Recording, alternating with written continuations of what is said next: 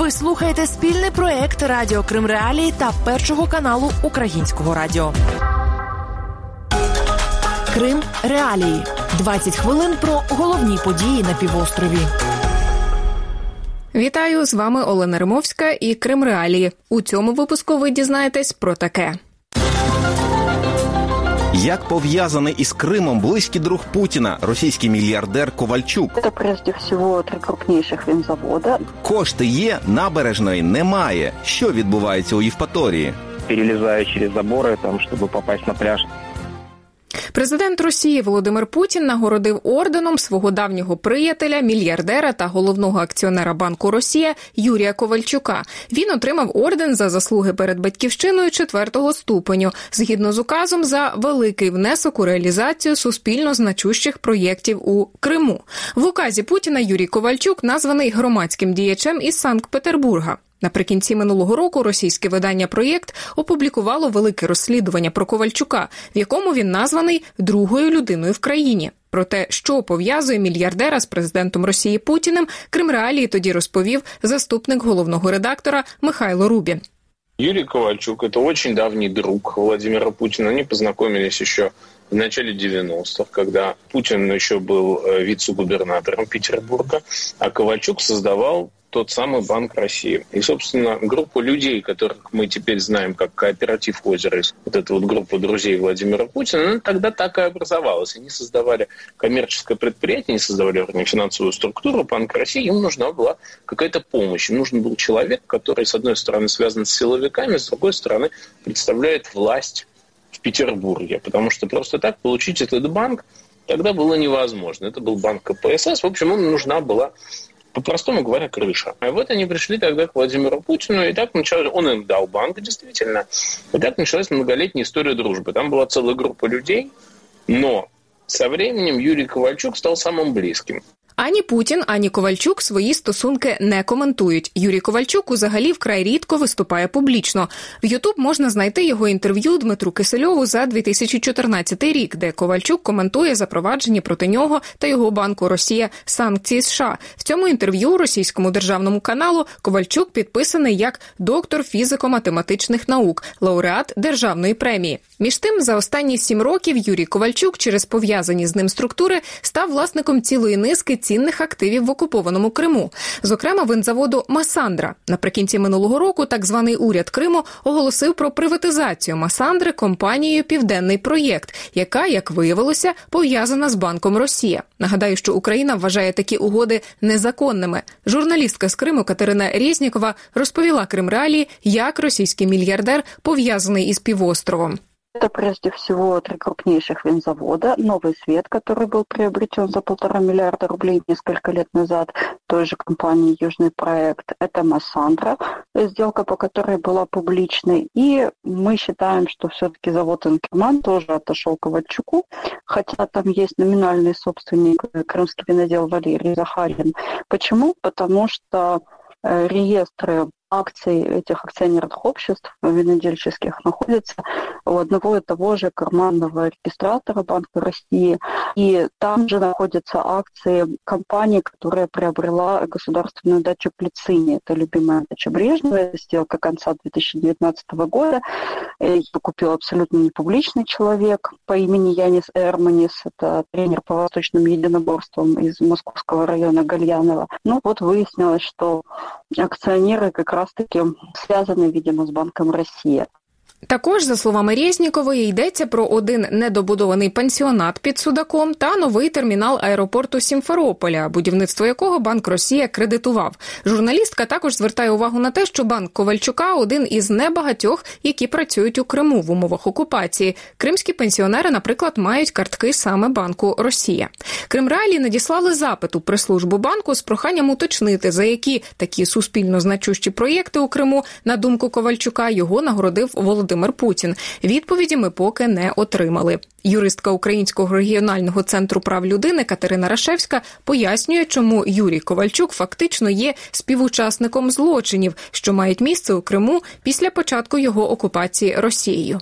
Фактично, Юрій Ковальчук е, є одним із виконавців і дуже ймовірно самим організатором воєнного злочину у формі захоплення або знищення майна супротивника без військової необхідності. І потенційно він може бути притягнений до індивідуальної кримінальної відповідальності міжнародному кримінальному суді. Державна нагорода в такому випадку буде не на користь його невинуватості. І окрім того, сама націоналізація майна, де факто експропріація без компенсації в окупованому Криму, вона має ознаки і іншого воєнного злочину, а саме зміни демографічного складу населення. Це теж досить серйозний воєнний злочин. І якщо подивитися на дії Юрія Ковальчука і на його місце у вчиненні даного злочину, то він може бути притягнений до відповідальності одразу за кількома складами, що ще більше е, додає йому строку. Орден за заслуги перед батьківщиною державна нагорода в Росії. Повними кавалерами ордену є, наприклад, міністр закордонних справ цієї країни Сергій Лавров, гендиректор першого каналу Костянтин Ернст та брат Юрія Ковальчука Михайло, який очолює один із найбільших у Росії наукових центрів Курчатовський інститут. Кирило Мартинов, редактор відділу політика російської нової газети. Крим Реалії поцікавилися в нього, чи це типово для Росії, коли президент нагороджує таким орденом мільярдера. Эти награды абсолютно девальвированы. Это начинает напоминать, ну, ближайшая аналогия, которую все еще помнят, это то, как э, брежневское руководство очень любило себе выдавать награды и самому Леониду Ильичу, и его ближайшему окружению. Вот у нас э, Владимир Путин вроде бы пока сам себе, по крайней мере, публично награды не, не вручает. Пиджак его не увешан звездами героя, хотя, как знать, может быть, какие-то тайные награждения такие были. Но вот его друзья, его ближайшее окружение, они вполне этими привилегиями пользуются. И, конечно, чем больше таких наград раздается, тем меньше ценность э, каждой из них. Если вспоминать историю этой награды там, с 94 года, то это вот такая ну, инфляция У 2020 році президент Росії Володимир Путін нагородив званням Герой праці іншого свого близького приятеля, мільярдера Аркадія Ротенберга. Його відзначили за будівництво мосту в Крим через Керченську протоку. На цей міст Росія виділила з бюджету близько трьох мільярдів доларів. Ви слухаєте Крим Реалії. Не всі об'єкти, на які Росія виділяє кошти в окупованому Криму, вдається реалізувати. У липні російський віце-прем'єр Марат Хуснулін висловив невдоволення, що в Євпаторії ніяк не завершить реконструкцію набережної імені Терешкової.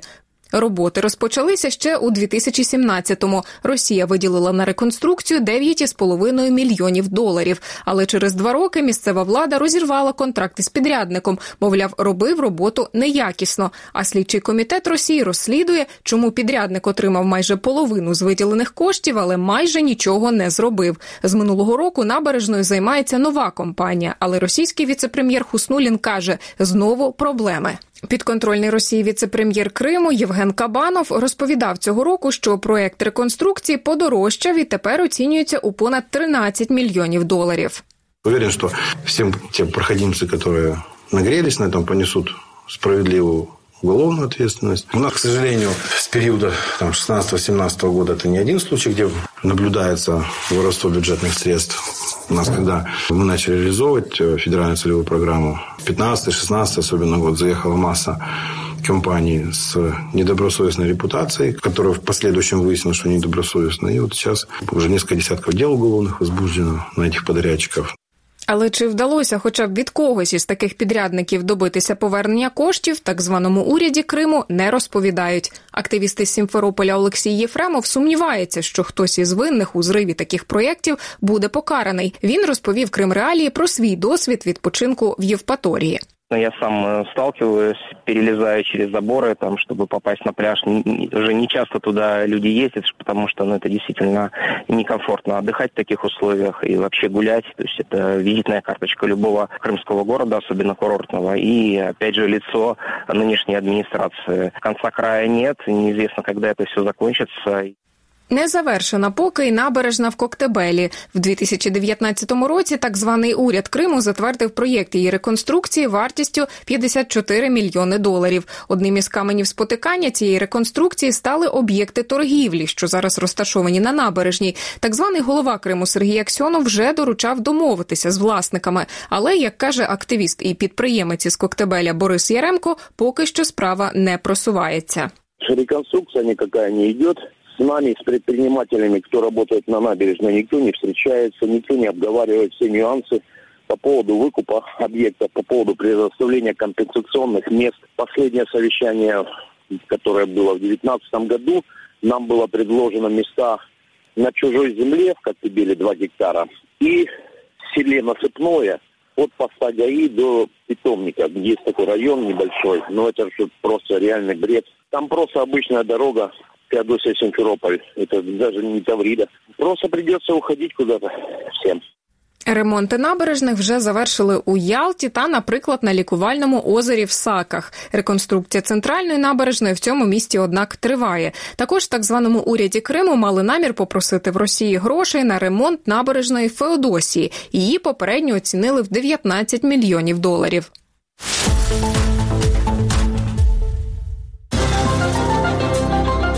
Далі у програмі благоустрій чи руйнування.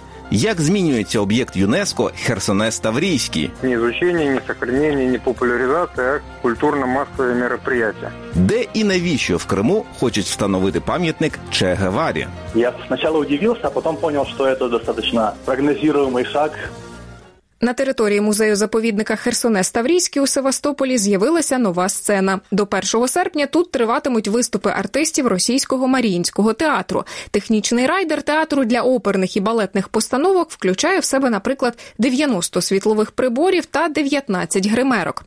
Заступник директора музею заповідника Артем Чернов, однак, запевнив телеканал Крим 24 що масштабний проєкт ніяк не зашкодить стародавньому місту. Привлечены наши специалисты, которые на этапе подготовки, монтажа, демонтажа вели пристальное наблюдение. Негативного воздействия на объект культурного наследия не было. Подготовлен государственный акт историко-культурной экспертизы. Соответственно, все нормы соблюдены.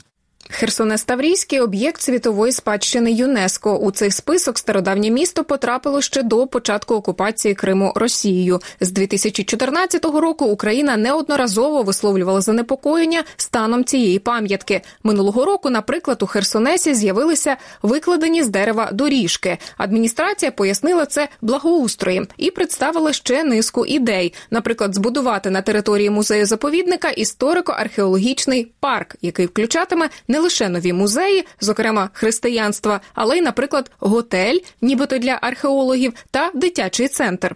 Київ вважає, що такі роботи загрожують статусу Херсонесу як об'єкту світової спадщини. З цим погоджується й колишній співробітник музею заповідника, севастопольський реставратор та активіст Анатолій Туманов. Вот этот вот фестиваль проходит уже пятый год, и каждый раз конструкция все больше и больше. Конечно, это антропогенная нагрузка, это тяжелая техника, которая все это заводит. Сама конструкция весит много тонн. Плюс сколько человек туда э, заходит, это тоже огромная масса. Сколько артистов, сколько различной там аппаратуры. И все это, конечно, влияет на состояние культурного слоя, который там в этом месте еще не раскопан. Там оборонительная, прямо на оборонительной стене, по-моему, 22-я куртина. Ну и, конечно, все это расходятся с основными основными задачами музея-заповедника. Изучение, сохранение, популяризация древности. Сейчас в данный момент не проходит ни изучение, ни сохранение, ни популяризация, а культурно-массовые мероприятия. Чем сейчас фактически музей занимается? Культурно-массовыми мероприятиями. Зокрема, з 2019 року на території Херсонеса Таврійського показують історичне мультимедійне шоу під назвою Грифон. П'єсу написав митрополит Російської православної церкви Тихон Шевкунов, якого деякі змі називають духівником президента Росії Володимира Путіна. За даними сайту Грифону, з 2019 року в Херсонесі цю виставу подивилося 30 тисяч глядачів. Старший науковий співробітник інституту археології Національної академії наук України Евеліна Кравченко називає те, що відбувається в Херсонесі, повною зміною концепції, яку зокрема свого часу презентували в ЮНЕСКО. То, что сейчас происходит непосредственно на территории Херсонесского городища, это разрушение того смысла этого памятника, который был заложен нами, не только нами, а и нашими партнерами других стран, которые участвовали в исследовании Херсонеса, в его номинировании. Вот это вот наше понимание, которое мы вложили в, в этот памятник, оно, оно разрушает вот такими масштабными большими мероприятиями. То есть с помощью этих огромных, гигантских проектов меняет смысл самого места. У липні комітет Верховної Ради з питань гуманітарної політики на своєму засіданні обговорив ситуацію довкола культурної спадщини України на території тимчасово окупованого Криму. За підсумками депутати оприлюднили низку рекомендацій органам державної влади. Серед них пропозиція звернутися до ЮНЕСКО з запитом на внесення Херсонесу до переліку об'єктів світової спадщини, що наразі в небезпеці. Докладніше про ці та інші події ви можете прочитати на сайті Крим Реалії.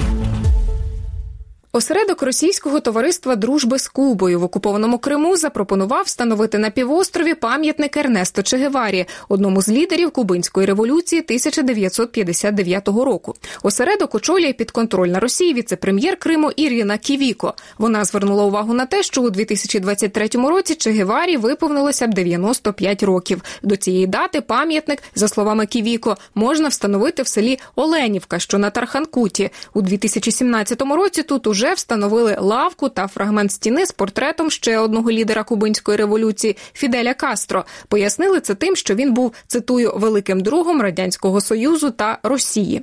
Кримський історик Максим Осачук каже, що не здивований пропозицією щодо встановлення пам'ятника Чегеварі, але додає до Криму той не мав жодного стосунку.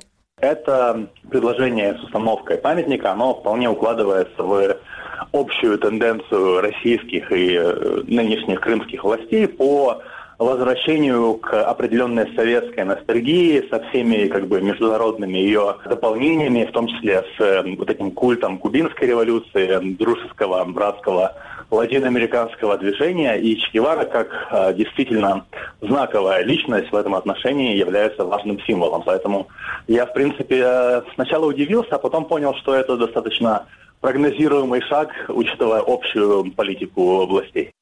У 2017 році, коли підконтрольні Росії чиновники Криму встановили в Оленівці лавку на честь Фіделя Кастро, український публіцист, оглядач Радіо Свобода Віталій Портніков написав колонку під назвою Кримський Фідель, у якій порівняв події в Криму навесні 2014-го з приходом до влади на Кубі Кастро та його поплічників, які кубинці кримчани перетворюються на утриманців. Писав тоді Портніков. Кримський історик Максим Осадчук не заперечує, що провести деякі паралелі між цими подіями діями можна, але все ж радить не ставити знак дорівнює між лідерами кубинської революції та підтримуваними Росією сепаратистами і бойовиками.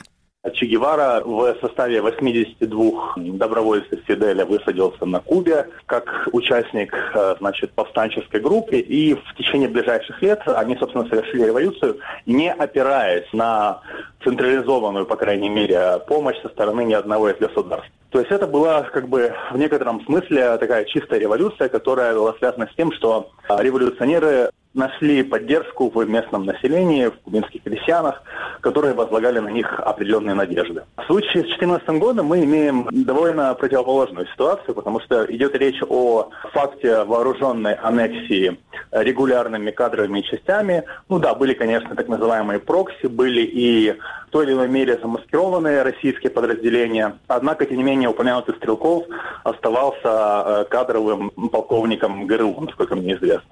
И здесь мы говорим скорее о вооруженной оккупации.